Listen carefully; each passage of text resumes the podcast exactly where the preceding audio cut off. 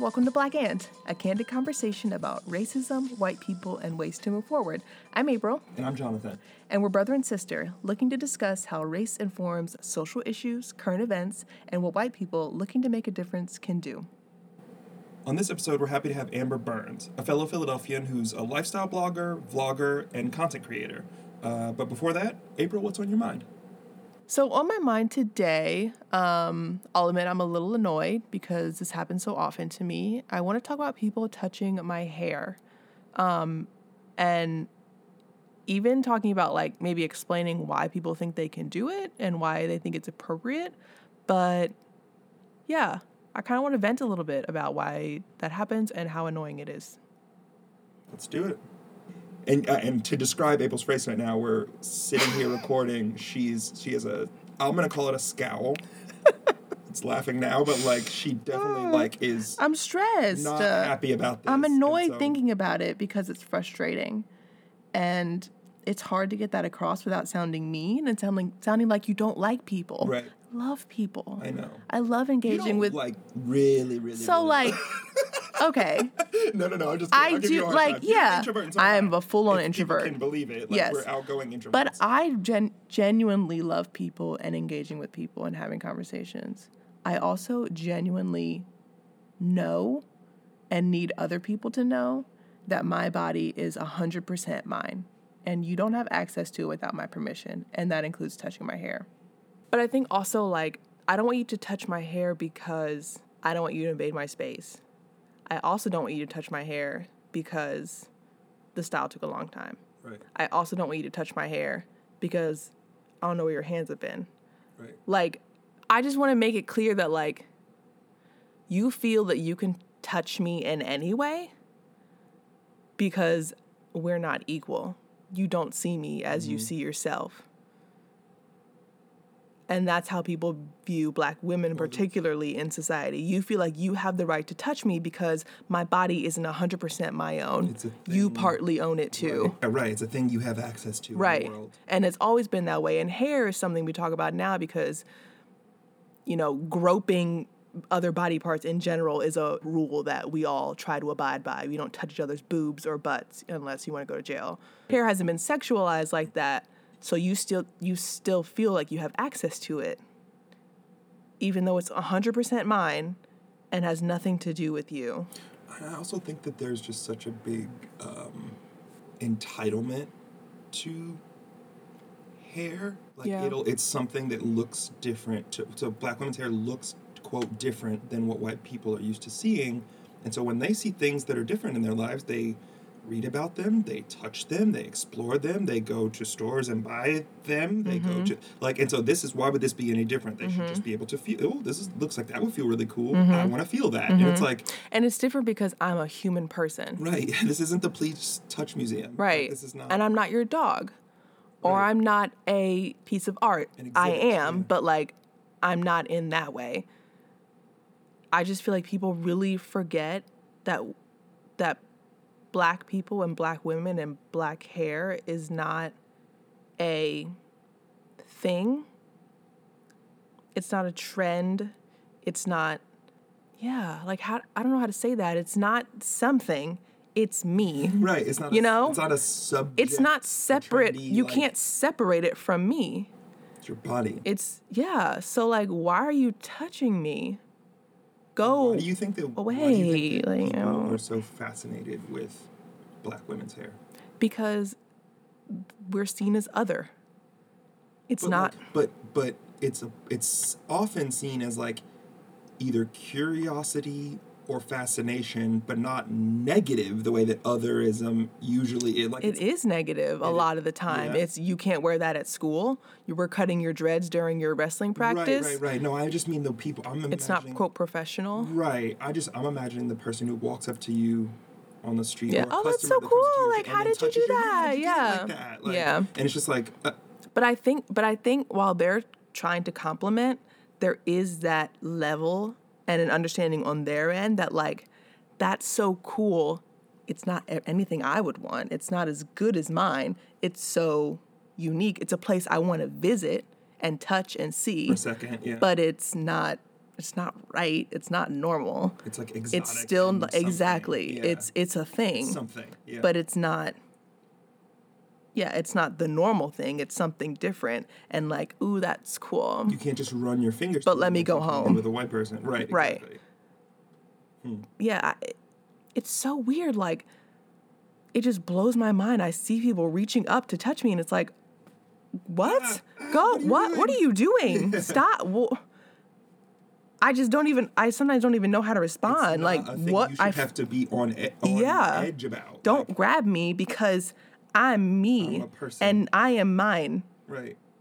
and in no way belong to you or do you have a right to access me Right. in any way go away It's just so crazy that from a, I, and I just want to try to figure it out. I, I think I know it, but I want to know what, if my sort of guesses are right. Like, it, it seems like hair is so different, is so specific, and it's a thing that, like, just about every black, especially every black woman, just about every black woman complains about is their hair being touched.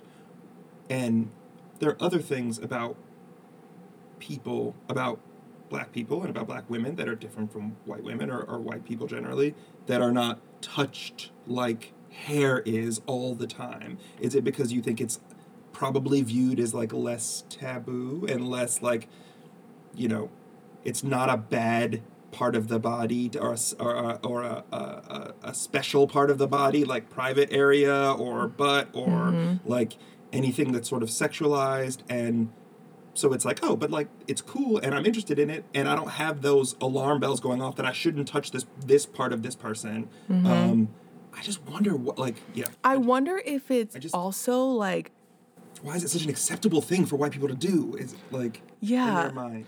I wonder because uh, when you mention things that are different for black, like features that make black women different from white women, all of those features are things that white women have now appropriated and changed about their bodies to mimic black women. Like? Getting your lip in- injected, getting your butt injected, getting your boobs injected. But hair, usually s- still hairstyles are things that white people mimic, but it's usually in like a in a play way. Yeah, yeah. it's for Halloween. It's like a ooh little like Derek Bo Derek braids for the beach trip. Oh my god. Like that's but that's not I'm gonna cry. it's almost like it's cartoony when white people imitate black hair. So I still think hair is mm. something that is not really valued by white people, black hair. right. So it's it's not something they want to engage with and have themselves like bigger lips or a bigger butt. Mm. It's still something that is you know, B level where like, ooh, let me touch it, but mm. like, ooh, don't let it touch my hair or don't let my hair look that look like that unless right. I'm being a I could never unless. I'm dressing up for Halloween. Right, right, right, right, right. Unless I'm being Beyonce. Right. Oh my god. So I think the I think it's the I think it's where people how people view it as and I think this is all subconscious, but as unequal. I have my nice blonde straight hair. Look at yours, that's so cool. I don't want it. But let me like touch it and like see what it's like cuz like that's so right, cool. right, right, right. Or that's so like exotic. How long do those braids take you? Do you actually wash your hair? That's so interesting. It's so crazy. But it's still not right, it's not good right, cuz I don't want it, right. but I want to touch it. Right. And it's wild because it's like, in a twisted way, I feel like even the most like woke white people do this still because not the most woke because it's like you should know this. This Yeah. subject matter. Like this is an area Yeah. people have talked about before. Um, but even the most like well mean, you know, some of the well-meaning white people still do this. Still touch, especially uh, black women's hair, and it's almost like it's educational for them. Mhm. So it's and I think of it that brings up images to me of like a zoo or a museum, and it's like I want to be able to know more about this because it often comes with like asking these questions, and it's like why do you ask other people what their like specific like beauty regimen is? Like, yeah.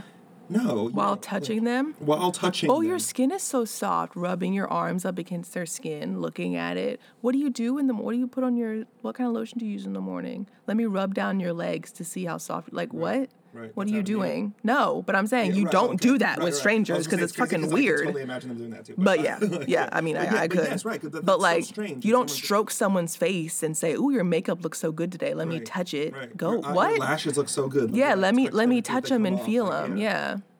that doesn't even make sense. You do that with like a coat, Right. a fur coat. Right. That fabric is really cool. someone's You do that with a dog. Yeah, exactly. I want to feel that that dog has such beautiful hair. Let me pet it because it's a dog. Right. and I am better than a dog. So I can touch a dog, you know? Like Right, I don't have to ask a dog's superior to permission dog, to touch it because I'm a human. Right. So like reminder, black women are human. Don't touch me. Right. Like that's such a crazy thing to, Yeah. to remind. Like it's such a wild. Yeah. Please don't touch me. I don't like I'm not trying to be mean, but like It's Don't a touch me. It's a weird announcement to have to make. yeah. Right. Like. I want to get a t-shirt like go oh, d- stop, back up. Don't reach up. You I see your hand. It wants to come Keep up. Nope, just keep it down. sis. keep it down. Don't touch it.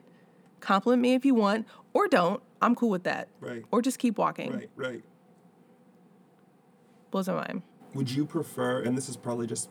This is more due to your personality than to your race, probably. Do would you prefer just completely wholly being left alone, right? Yes. Like right, like Yeah. moving about the world. And that's like, only that is partly my personality, but it is partly because of the world world we live in.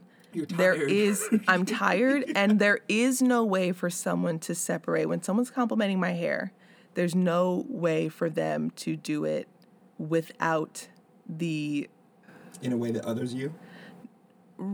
or there's no way to do it where I'm not thinking about the differences mm-hmm. in our mm-hmm. hair mm-hmm. because that's has been my whole life. That's society. So when a white person says, "Oh, I love your hair," if that was the end of the conversation, that's to- I love it. Totally fine. That was a great interaction. But like almost any other comment made after that that usually follows is racialized in Right. that you're asking a stupid question, you're touching me, you're invading my privacy in public. And so Or you're like looking at your. They're looking at your hair. I've seen people do this to you. Look at your hair like it's. Their mind is blown as to how it could be real, Right. And exist on Right. its own in the world. and even asking, is that your hair? that your hair, Is it on my head? You would never ask someone if they're. If you they're get out, if someone gets out of wearing a wig, car. Yeah, Like, you got someone who gets out of a car. Is that your car? Right. Did I just fucking get out of it? Right. Then yes, it's mine. Right. I don't know if I bought it, if I rented it, if I'm borrowing it from a friend. It's mine net right now. Right. It's more mine So- than it is yours, and that's all that you need to be Right. concerned, like you know, be concerned about. I yeah, and, And- it's so funny because I've seen black people often your hair often when you wear it as like a full fro, the way that it is on our our uh, album art for this Yeah. podcast. Um, black people often come up to you on the street or just in passing, and I'm noting now they never stop you Oh, and like never am stopped like and like compliment you in passing, like, "Oh, I love your hair, sis," or "I love your, like, you know, like," and it's like, Thanks, "Oh, great, bye. that's how you do Love that. yours too. That's how you Yeah, compliment someone's keep it moving. hair without making them feel like you're examining them or judging judging them or Right. othering them. I, I hate using that term, but because it can mean so many things. But yes, othering it's it, Yeah. it does mean so many things in this context. Yeah. Like, um, but yeah, God, when I I don't know that I've ever been with you when a white person asks you about your hair. Mm-hmm. Um, but it, yeah, the stopping you and making you have to like almost like justify how your hair is like that. like, justify my humanity. the way you exist. That's right, what it is, on yeah. Planet Earth. Yeah, the same way you would stop a person with their dog and say, "What breed is that? Where did you get them? Is it yours? You know Are you a dog me all the walker?" time, All yeah. the time. Yeah. That's actually one of my biggest. So this is a small tangent, but that's one of my biggest uh, rants about owning a pet is that I get stopped. It's always by white people to, and I'm not making the comparison of of black women's hair to pets. I'm Mm-hmm. not doing that. But in the eyes of white people, so it seems Mm-hmm. the entitlement that I've experienced from white people talking about my pet. You should consider doing this for your dog. You should Oh my God. this. You should give them a shorter leash or a longer leash. You should give them this. You should get while you, while I'm just walking around one of the largest cities in the country with my headphones in, trying to give my dog exercise. Right. The notion that like unsolicited advice can that, that someone will stop you, have you take your headphones out Mm-hmm. to talk, start talking, and knowing you can't let can't can't hear them. Right. I don't know why that bugs me so much. Cause I know. like, Oh my God. Yeah. Uh, right. It's Or I'm it's on the song. phone, like- right. Like I'm not. I'm doing anything other than talking to people. Right. Exactly the point of this walk. right. Like, um, and the notion that like I would want your unsolicited advice on how to do my life and how to have my pet that you see in front of me, who also doesn't like you. Right. Um, because She makes that clear. Right, yeah. exactly. And she like that's why I got this kind of dog. Right. She's like keeps to herself and Yeah. just me, and we just walk around. But that's beside the point. Um, but but the notion that like yeah, you can come up to someone and say, you know what, you there is a deficit in what you're doing right now. Mm-hmm. You could be doing it better. I know a better way to tell you, and I'm going to tell it to you, and insist that you do it this Mm-hmm. way, and be like a little bit offended if you don't come off as like if we don't come off as accepting and like As grateful. grateful, Grateful for their unsolicited quote advice. Crack an egg in my dog's dog food so that her coat is shiny. Yeah. like, I what like you know like, And there's no, like, and it makes me sound so mean because my first reaction is like, fuck the whole way off. right. Sorry. Who even are you? Go away. And I'm not, I, I like people. Right, right. I like interacting with people, Right. but I can't stand it when someone insists that I need their advice Right. and even questions. Right. Insisting Well, that I need to be available for your questions whenever you have them to ask. Right, right. When we're in a conversation, love it. Ask away Also about anything. But like but like if we're engaging in Right, a right, right. No, conversation, no, no. sure. Right, if it's about race, sure. It's about hair, okay. If I've chosen to engage with you in a conversation, then okay. That's me personally. I don't mind. But walking down the street with my headphones on, you stopping me and then asking me a question Right. and being mad if I'm like, I don't have the time. Bye. I'm like for- I'm on I'm the I'm on the phone. Bye bye. talking to you. I don't feel like talking to you. Right, right, Bye. right. Like And this is and now this is you're mad, bro. Us sounding like really like rude, but also I think I just want our and it's like again this is me trying to probably subconsciously protect like the white feelings of people listening to th- to this sort Mm-hmm.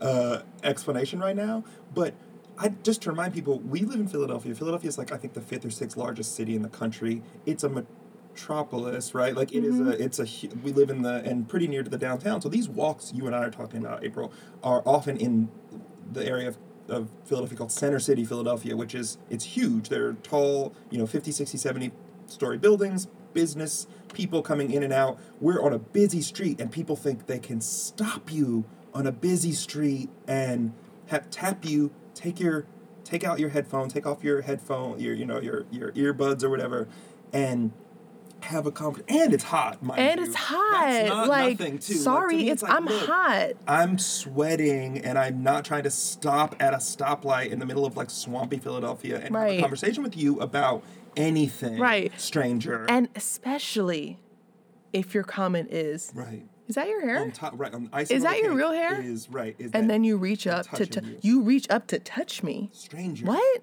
Who just like was smoking a cigarette, walking down the street Right. with their And I'm supposed like, to be okay with that. I wouldn't I hardly would let you touch my dog because like, who are you? What? Right. And again, I can't. I'm not making that explicit comparison to try to say that those two things are the same. But, But I'm saying only- that's how I feel the like I'm treated right, good, okay, sometimes. right, Yeah. That's what I thought. Yeah. That, that's Yeah. the only interaction I have with strangers that where they're trying to give me advice or try to like people. My head is sort of shaved, so people Yeah. can touch it. But like, But that's Um, how I feel like, and I've been on those walks with you and your dog, and Right. uh, people have stopped. People have stopped us, and it's it's the same kind of feeling, insisting that they have a right to you. And I think it's there's something to be said about this also, and it's just sort of was coming to mind here. I just said like my head is shaved, and no one would, so no one would touch it. But that's not why no one touches it. No one touches it because I'm a man. Right? Your head has been shaved before too. Sure, people touch that And too. people touched it. Yeah. I saw them touch it. And Yeah. so like your you had had you I cut your hair and it was as short as mine was. And Yeah. I used the same setting. like, Yeah. Um and Damn, was- good times, remember that? though. Right. That like, was legit. that back. yeah. It's 100 degrees, so Oh my god. No. um, no, but but I remember us. Yeah, we're walking down the street, same haircut, same everything. We like often on the weekend, especially dress pretty similar. Especially in the fall, we're like in sweats. I'm not trying. Mm-hmm. yeah, I'm, like I'm on my- joggers and a hoodie. I'm like, my, don't like, at me. Mob dad, like weekend get up, like tracksuit, like I'm that person. Mm-hmm. Yeah, chains, Jordans, like, hey, like, Jordans, done. right, snapback. cool. Yeah. Um, call it a day. And people, oh my gosh, you have the greatest head shape for this. You have the greatest, you know. So I wonder what you think. Stroking my head. Stroking your scalp. What? About right. like I'm a freaking alien.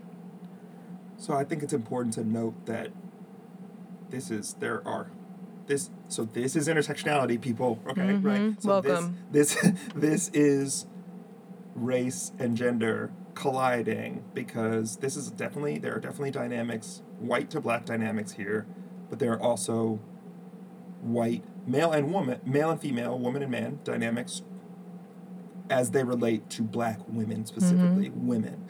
Um, why do you think that is? Why do you think people aren't touching my hair? Beautiful as it may be. It is.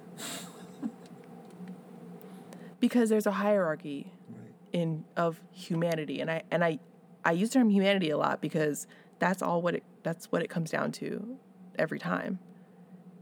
People don't touch you because they don't feel that they have access, access to, to you. yeah, yeah. Your body is yours. When the police come, it's no longer yours. And we experience that differently. But when we're talking everyday people to people, your body is your own. Mm. And mine has never been. Mm. Especially from white women touching my hair and from men touching my whole body. It's so interesting because it's like blackness. So this is oh god, this is like so intersectionality, right? So blackness, our bodies are exploited in different ways, men and women. For black men, like you said, police, I don't feel secure in my body at all when I'm around. Yeah, you'll I'm- get beat the fuck up. I'm only scared for my physical well-being, ever in life when I'm around When police. police, I'm yeah. never. I walk around some of the like, some of the you know, highest crime areas of Philadelphia. I go on these long walks I'm taking. I go Mm-hmm. without regard to where I'm going. I just go based on what. A lot of a lot of times it's literally like based on what's in the shade. I was gonna say, Like, which like, side of the street's in the shade? Right, we're like, going that what I- way. That's what, how I determine whether I'm crossing the street. It's not about where it's actually taking me. Mm-hmm. I don't think about that. I just don't. That's a privilege, quote unquote, that I have. But police make me. I start sweating and get very scared, and that Mm-hmm. they will hurt me. Um, I'm expected to another way that black men's bodies are used. You know, I'm expected to like play sports. I get asked all the time if I play sports. I'm expected. Mm-hmm. How good are you at basketball? Because you do play, right? right? Expected to entertain football for me because I'm Yeah. six three and like a big dude. You know, expected to be entertaining. Did you go to college for this? Did you, you know, how did you, you know? Um, oh my God, you don't play football? It's like Mm-hmm. Right. How did you get into college then? Right, like, um, and so with respect to having control or expectations about your own your own body, black women, it's of course much more sexualized, as women are generally. Yeah. Um, I mean, I've written about this a lot. Like, my experiences with my body on the streets. Mm. It's always writing as if it's been taken, and how many times my body was taken that day Mm. by someone else. And that's someone grabbing me on the street. That's a man, you know, grabbing my arm and pulling me toward him. Like, oh my God. Um, that's someone trying to like grab my hand, thinking it's cute on the sidewalk. That's someone catcalling. That's usually a white woman touching my hair. That's, you know, having someone sit too close to me on the bus. Like there are plenty of seats. Move Why move is your- down. is your like you don't need thigh no, now? we don't Yeah. need to be this close. Right. That's someone staring. That's yeah, how many times was my body taken from me today? Right. And it's if I leave my house, it's more than once every day. And so it's a f- constant fight to be in total control of my own body oh, and have other people view it as wholly mine. It's something that they have no access to. Right. And we're not, clearly not there yet, but that's the goal. Wow. So if you you know, if you're listening to this podcast and you've touched a black woman's hair, don't ever fucking do it again, right? Like just don't Like full stop. unless so eh, eh, right eh, and, and the only time you could ever do it is if this is a close relationship with a black friend of yours that you have a that you have That intimacy with. explicit with. permission and explicit sort of intimacy that y'all touch each other's hair and y'all touch, you know, like, and you ask questions about your beauty uh, regimen or your your you know daily routine and If you asking, like, engage in that in life together. right Yeah. not some random thing when you're at a party with a friend of yours who is black and you think their hair looks good and for the first time you ask them about it and touch it that is not even there that's your friend if y'all have not crossed that bridge together i mean correct me at any point if i'm, if I'm you know misstating this And if they snap at you, okay, let them snap. listen to this segment of the podcast and then think about why they snapped at you. Exactly. Yeah. If you're going to do that to someone, if you're going to insert yourself into someone, I can't say that, insert yourself into someone physically. If you're going to, leave it in if you're going to choose to access someone without their permission, be prepared for them to snap.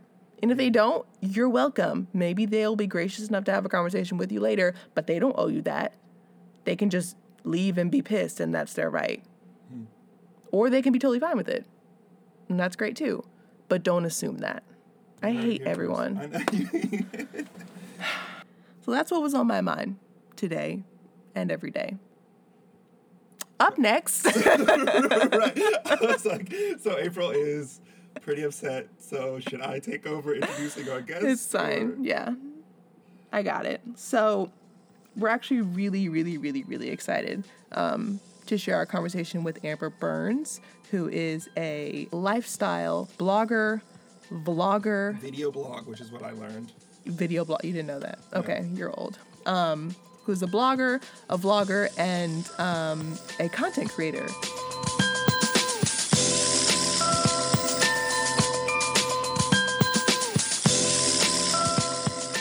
So, welcome, uh, Amber, to the pod. How are you doing? Good. Thanks for having me. we want to give our listeners a sense of what you do online. Um, what's your online presence like as a black woman? Who's your audience? Um, what do you what, what are you trying to tell them? Yeah. So I think, well, from let's start like the bare bones, the facts. I have a blog. I guess if you had to give it like an online term to define it, it would be a lifestyle blog.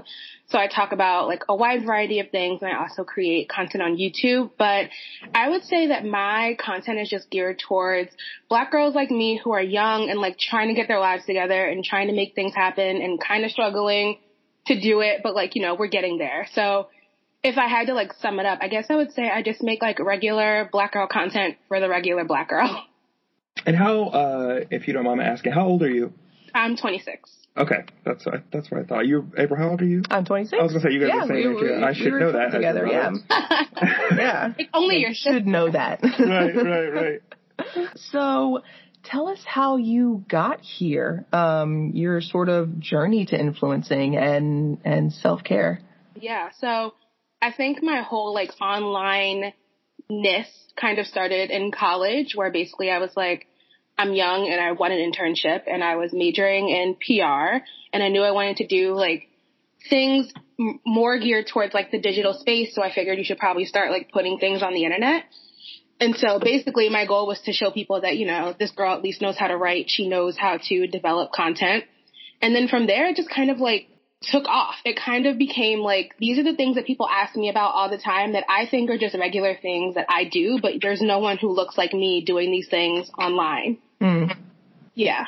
So yeah, that sort of leads to my next question. Do you, you do you not see many people like you also influencing who who controls that space online? Yeah, it's a really interesting space, especially when you take it outside of like the fashion and beauty industries. Because I think that while it's definitely still very skewed, like there are more black and brown fashion and beauty influencers, especially with like the natural hair scene being as big as it is and things like that. But if you look as far as like the kind of content that I do, things around like organization and productivity and just regular day in the life type vlogs, those are very much like white spaces and also very Asian spaces. Like if you hmm. look at who the top people are in that tier, even in like the book space, I talk a lot about books on my platform and like book YouTube is called BookTube. BookTube is like there's a video every week about how white that community is. So Wow. very interesting kind of being a player in that space that is so controlled by white influencers, even when you know that black dollars feed into it so much. Right. I was going to say, like, especially in the beauty industry, yeah. I would say black dollars feed into that a, a lot, right? Yeah. Black dollar in the beauty industry, it's like black women every year spend like billions of dollars on just hair alone. Right. And y- looking at the way the industry looks, you would not think that at all. Yeah, I mean myself, I I cry sometimes at the money I spend on products for my hair. It, seems ridiculous. But I have noticed over, at least I think, maybe it's in my mind, but as far as the beauty industry on the ground as opposed to online, it feels like things have changed as far as inclusion um, and including black women in beauty you know the the the quote black section in the beauty department it, it mm-hmm. seems to have gotten bigger right. Um, I don't know if that's just me, but ha- have you noticed that as well? Um, like a, a product variety and yeah, like you can walk into like it used to be like that one section of one shelf was like the ethnic section, and now we definitely have more shelf space. But if you look at ethnic it, section, love that. Yeah, I mean, there's, there's definitely still like aid somewhere in the suburbs that still calls it the ethnic section. Mm-hmm.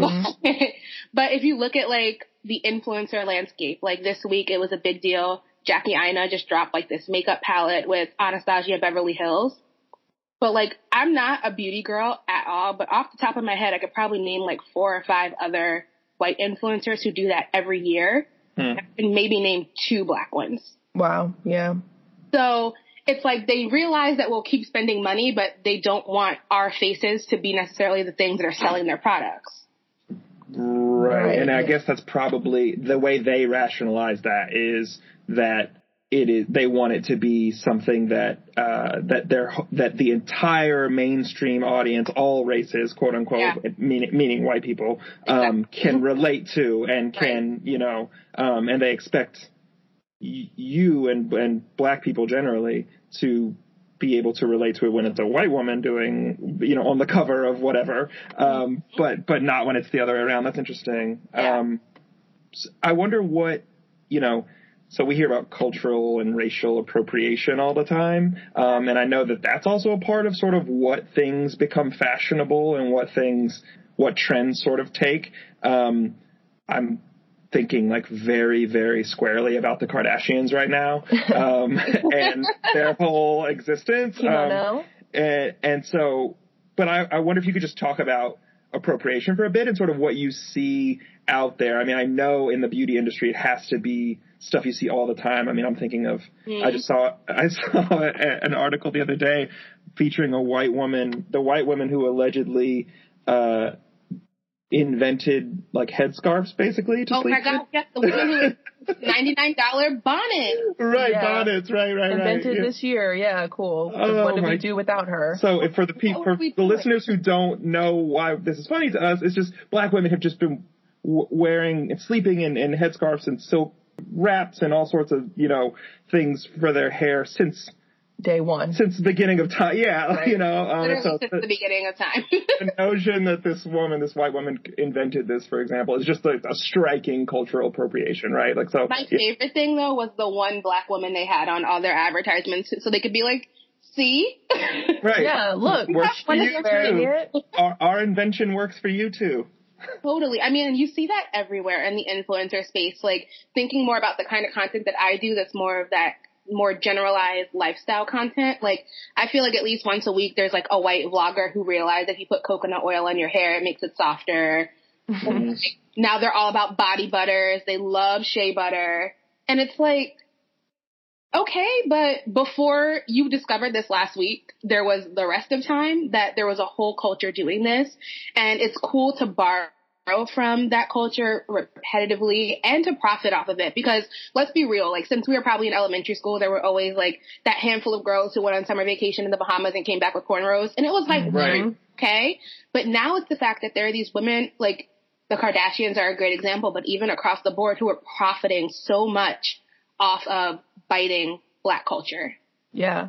And it seems like it's it seems like it's being called out more yeah. um, on social media especially, but it also seems like people aren't learning. White people aren't Right. aren't learning about yeah the a recipe, problem. right? Like there's it's funny, like a lot of people, if you read like different forums and stuff, a lot of like black influencers will say, Oh, there's like a formula on how to become like a huge YouTuber overnight. You have to be a white girl, start overlining your lips, go through the whole like Kylie Jenner transition, My get a black boyfriend, and then you and your interracial relationship become like a sensation because that is what everyone is here for. They're here for like, oh, this white girl is like just like me, but also she's kind of spicy. So how do I do what she's doing? Ugh, It's I'm getting so angry. That just I'm getting my mad. stomach. Yeah. so bizarre. And then like the millions of black women who are actually making that content, it's like, mm, yeah, but the way that she did it, and also if you add in like the access that these girls get, because you know, it's like, oh, a white girl with a decent following, that's easy for me to pitch to a brand and then get access to products and events in different spaces. So it's like they're using not only that culture to grow their own image and their own following, but then that's how they kind of segue into getting all of these brand deals, thus increasing their influence. Meanwhile, the people who have been doing this for their whole lives have to like work twice as hard to get half of what they're getting. I, it, so this just strikes me because I see, we all see over and over since the beginning of time, black women's ideas and hard work and and inventions and uh, you name it being taken, stolen, and and sort of reformatted a bit and put out as something that is uh, completely new and innovative when it was just not and just not giving credit where credit is due. It's just boggling my mind that it's, this happens in every aspect of commerce. It seems. It's Yeah. like Yeah. this is you know. Uh, you think that I don't know. It just seems like it, in 2019 you would think, and I hate when people start sentences like that, but I'm going to anyway. in 2019, you would think that a company would do better to note that a black woman, a woman invented this, and now she's the, you know, the executive vice president of such and such, and we sell her products. Like you'd think it would be a better, that would be a better idea than just straight, just ganking like uh, Right. people's invention, uh, people not inventions, but people's yeah, people things that yeah, People's inventions and, lifestyles, and lifestyles and, that people have been doing forever. Black women have been doing forever. Um, it's just I don't really have a question. It just that is just shocking to me that it is just so blatant. You know, in every area, and this one in particular because it spec- this is something that specifically deals with women's products and and yeah, it's sort of commerce that is designed for them. Yeah. It just I don't know. It's just so, so striking. Yeah, it really is. It's just like, it's another element I feel of white privilege where it's not even in their like purview to even think about having to think about that. Right. Yeah, yeah. So you you mentioned um, that you deal with books a lot online. Have any recommendations? Some books or, or, or other products that you've encountered that you think our listeners might benefit from? Yeah. So I feel like I'd be remiss not to say that everyone should go out and grab anything by Toni Morrison as soon as you can. I heard that. So true. Like, what a loss, but what a legacy. Like, seriously, so many. I would say I haven't read a ton of Toni Morrison, but every time you do, you just feel so settled in. Mm-hmm. It really feels like you're just reading little bits and pieces of your own journal. Right. The way that she writes black women is just so real because That- it's just her writing her. Yeah, that's such a good that's such a good description. It does feel like it's it's like she's writing my life. Exactly. Like, how did you know me? She would say that. Exactly. She would say that that's exactly what she's doing. Yeah. And it doesn't have to be.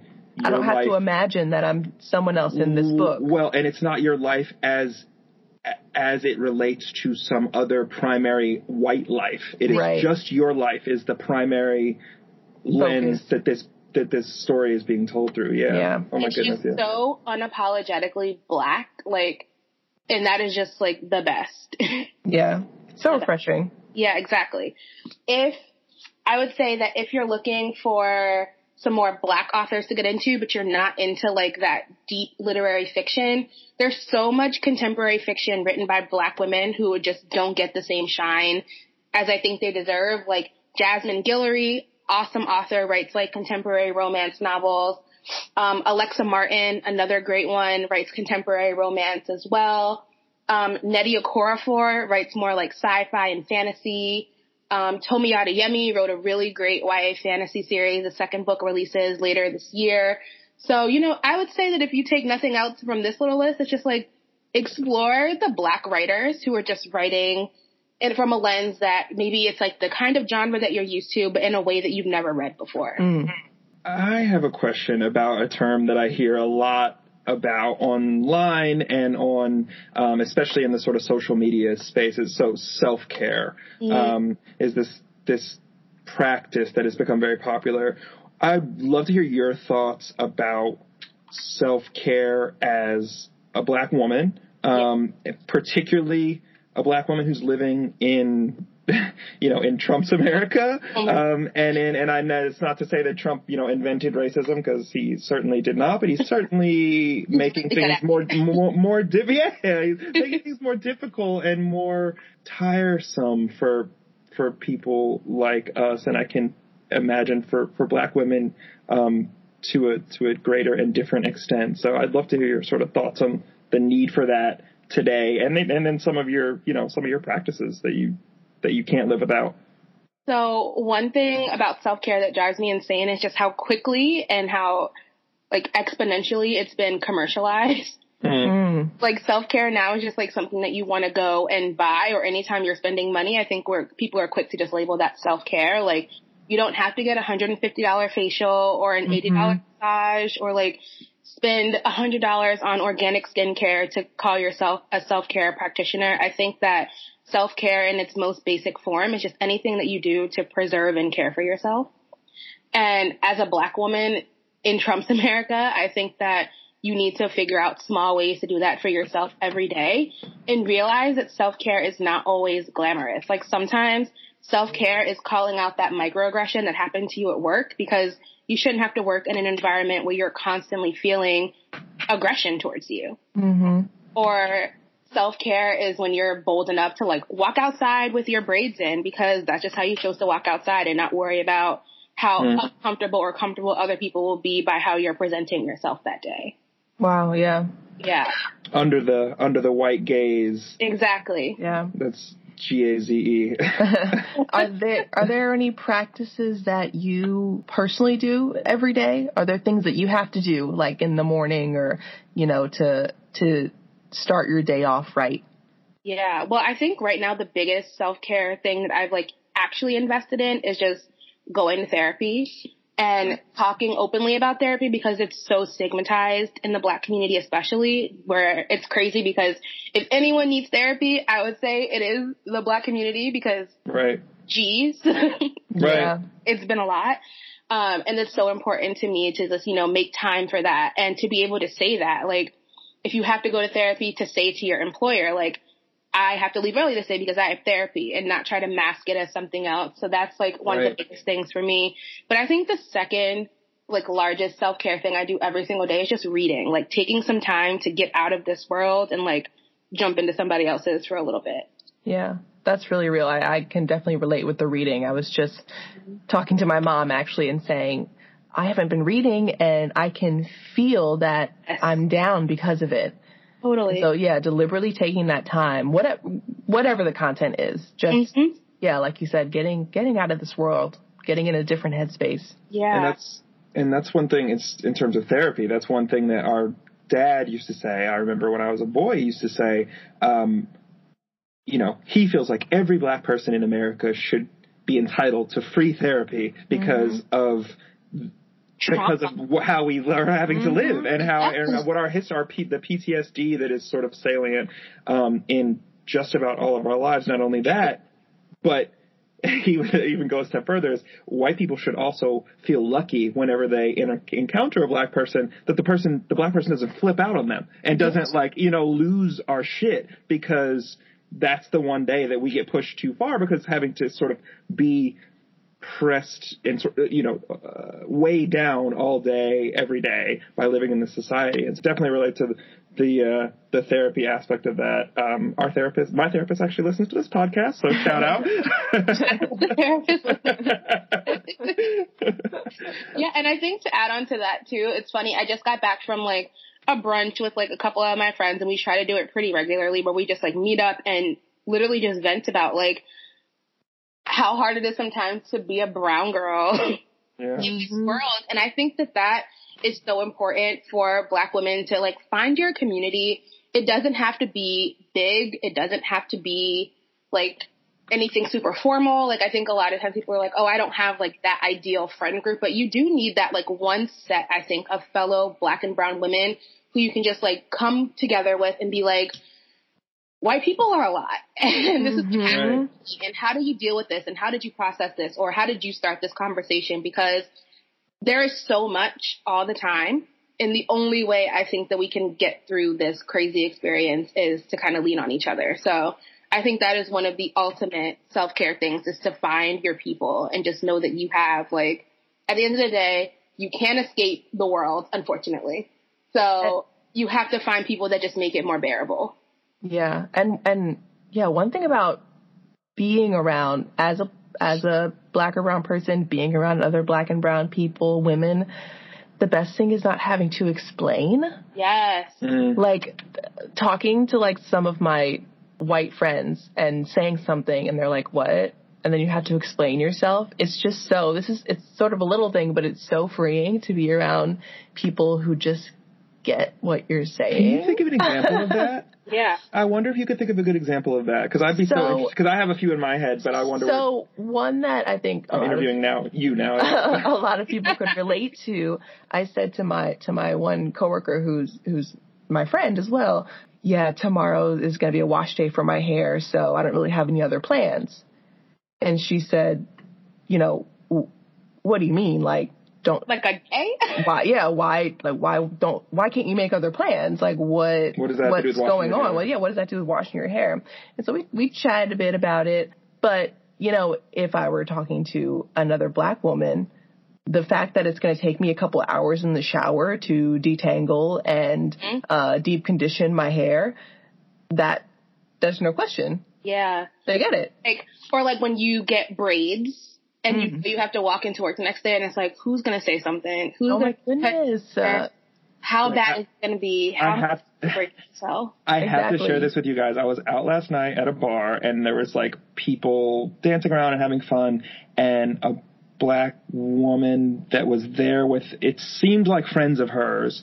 Um but she had braids, long braids, like probably, you know, a foot and a half, two feet long braids. And these two men were pl- not only playing with her braids, but like picking them up and like holding them as mustaches for themselves and like draping them over their own heads. And like she was just sort of, she, you could tell she knew them. Trying to be nice. But, but trying to Yeah. be nice. And I just said, just stop. You need to stop. And they were taken aback and they're like, I'm not Yeah. racist and I'm, this is my friend and you don't even know us and, you know, et cetera, et cetera. But that is just so, that's a striking example. Yeah. Or Like- even like- back to like when I was little, like, you know, you're younger and I feel like even, yeah, throughout most of my like growing up, I went to predominantly white schools. Hmm. So the first time you go to a sleepover, oh my goodness. like, I hated you- going to sleepovers. it's white girls and it's like, it's time to go to bed and you have to decide like, if I don't wrap my hair tonight, Right. mom comes to get me, it's over for me. Like I'm going to be in so much Yep. trouble. But I also don't want to game. scarf on in front of these girls who are just putting their hair in messy buns and going to Exactly. and it's like the anxiety that that causes in a kid versus like you go to sleep over at your black friend's house and it's nothing. Like you're, you probably have to bring your own scarf because their mom had an extra one for you. It's right. like exactly. Things that you take for granted sometimes. I think. Yeah. Wow. You just took me back to those Right.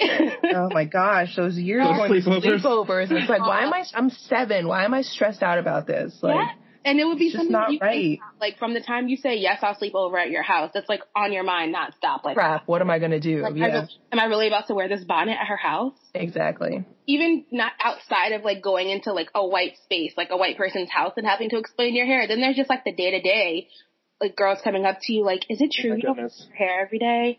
Is it Mm-hmm. true that you can wear braids for like six years and you don't have to wash your hair ever?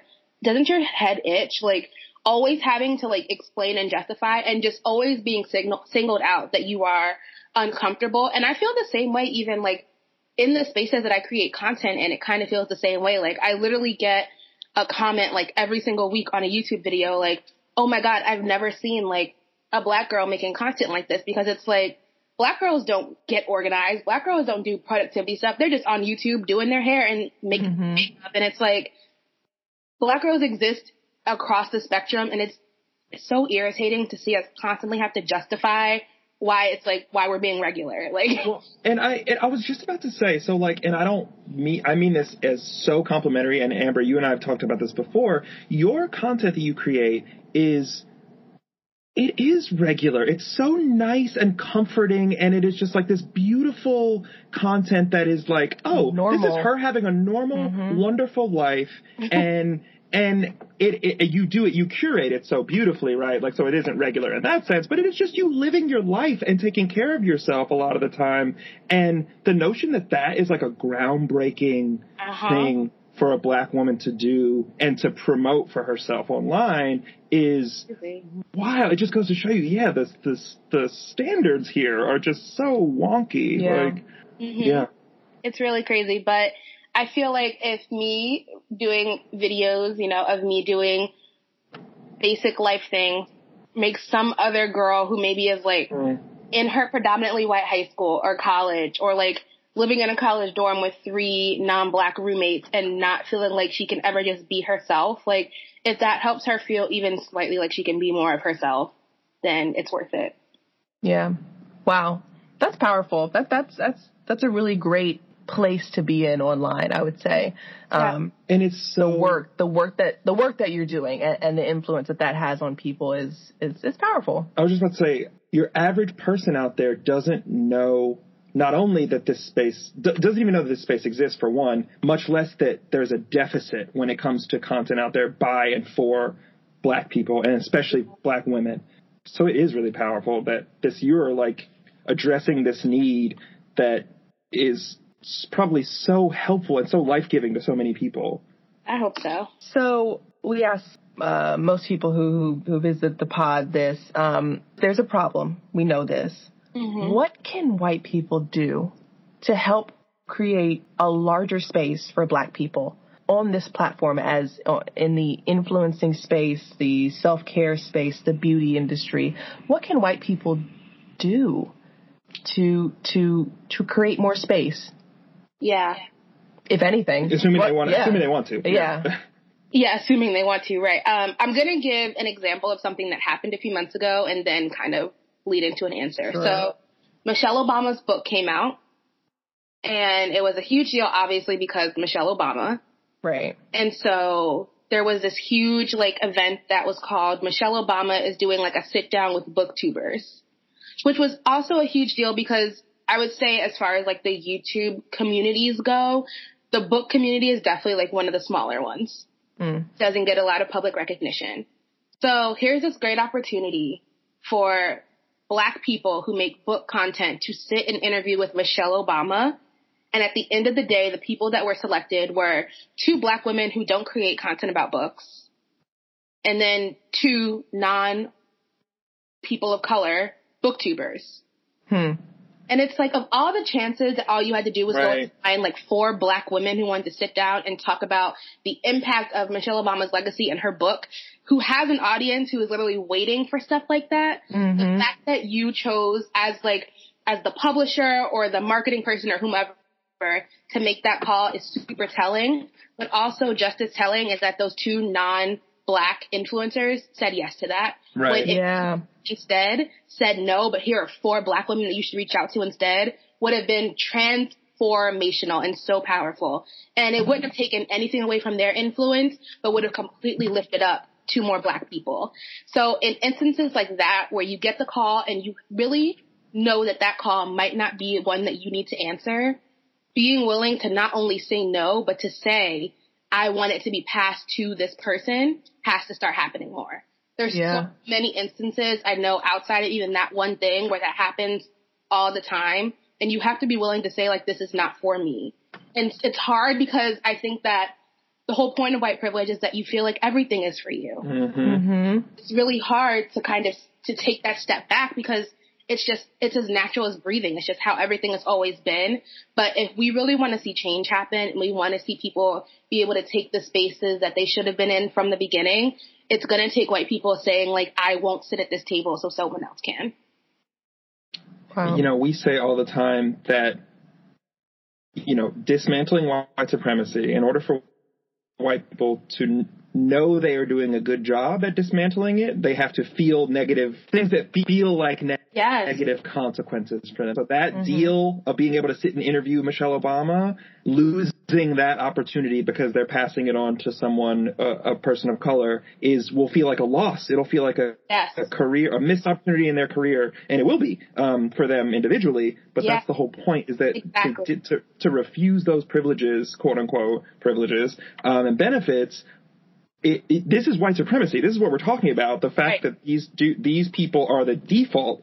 The default choice was white people for this, you know, um, and black, the black people that were chosen didn't even put out content on the on the subject matter, you know, or, yeah. or that or that type of media. And so, mm-hmm. yeah, no, that it just that really resonates. The fact that the the things you're giving, the things white people are giving up here to help create this space, yeah. won't feel good. They won't. It won't feel great. Yeah. You know, it won't. yeah, but it has to that's, be deliberate on white people's part. You're saying. Yeah, exactly. You have yeah. to be willing to sacrifice if you really want to see change happen. And if you don't, then you need to be willing to accept the fact that you are participating in white supremacy. And when someone calls you out, say yes because that's what you're doing every time you say yes to these things that you shouldn't be saying yes to. Wow. Yeah, that's real. Yeah. Well, we want to say thank you so much for joining us today. This has been so great. It was really fun. yeah. So, yeah, where can people find you online? So you can find me at my blog, which is byamberburns.com. And I am at by Amber Burns on basically every social media Twitter, Instagram, YouTube, all of that. You'll find me at by Amber Burns. And this is just like BY Amber Burns. Yeah. Yeah. Perfect. Thanks so much, Amber. Thank you guys so much for having me on.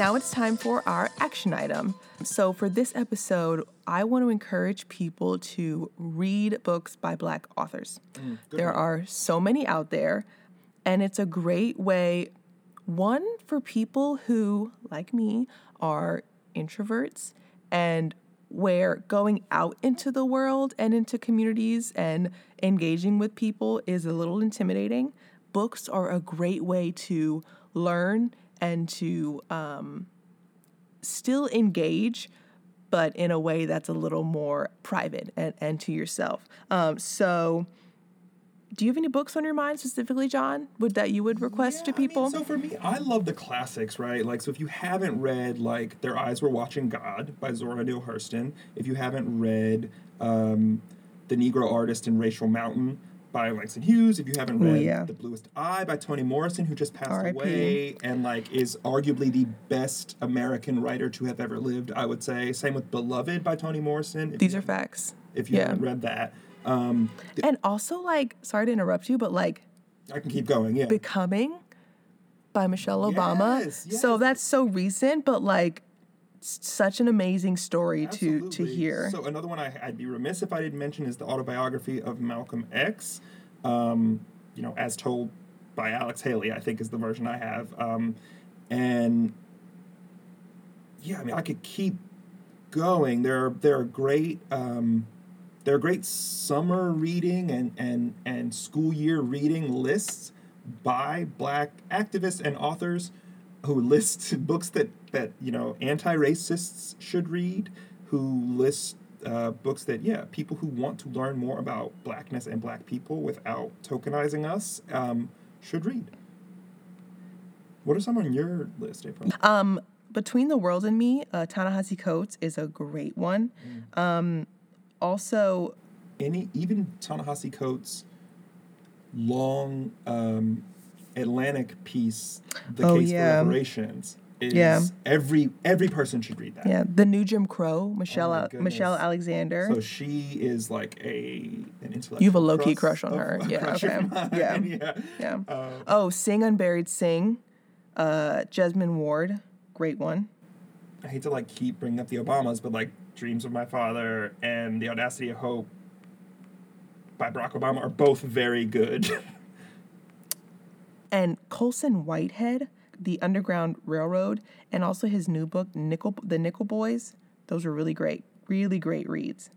So, yeah, all that's to say, reading things, uh, reading books and essays by Black people is a great way to to engage in in blackness in general, to broaden your perspective, to to build a um, to build a foundation of you know knowing about black people in general and history and um, experiences. And i think it would really help to people who are um, who are intimidated by engaging. It's a good way to learn about black people black culture black experiences black history um, and just yeah to build your own personal knowledge of blackness as a whole and, and one of the things I think about also is you ask ask yourself, you know, if you're a if you're a reader and you haven't read these books yet, why have you not read them?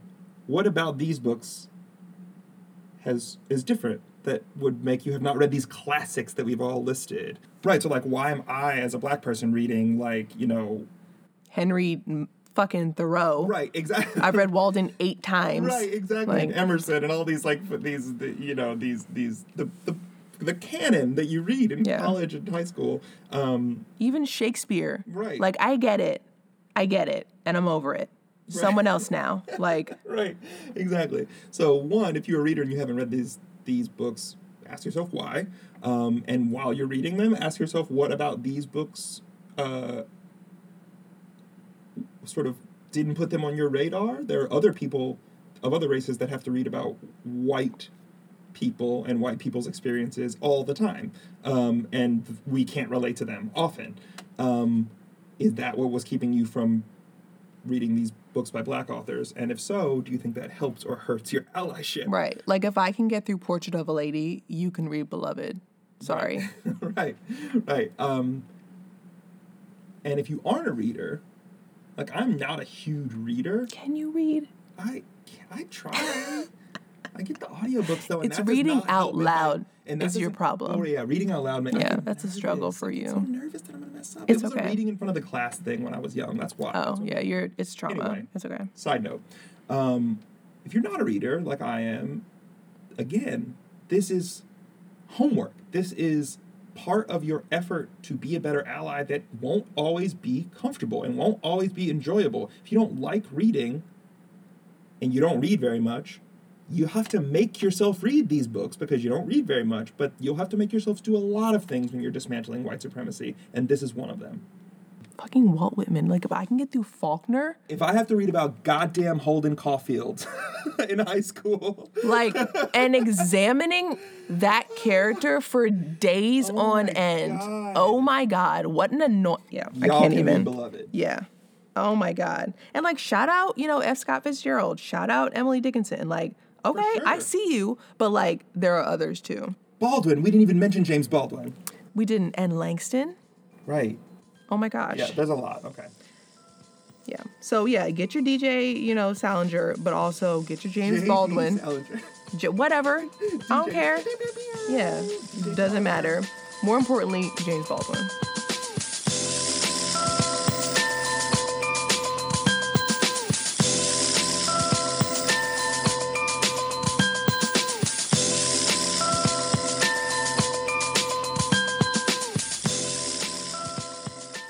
This episode of Black Ann was written and produced by us, April and Johnathan Perkins, and was edited by me. Our theme music is by Fifth Child. You can find more of his work at fifthchildmusic.com. That's the number five, fifthchildmusic.com. Black Hand is available on Apple Podcasts or wherever you listen to podcasts. If you like what you heard here, please be sure to rate, review, and subscribe to the show. Also, tell your friends about us, it really helps us out.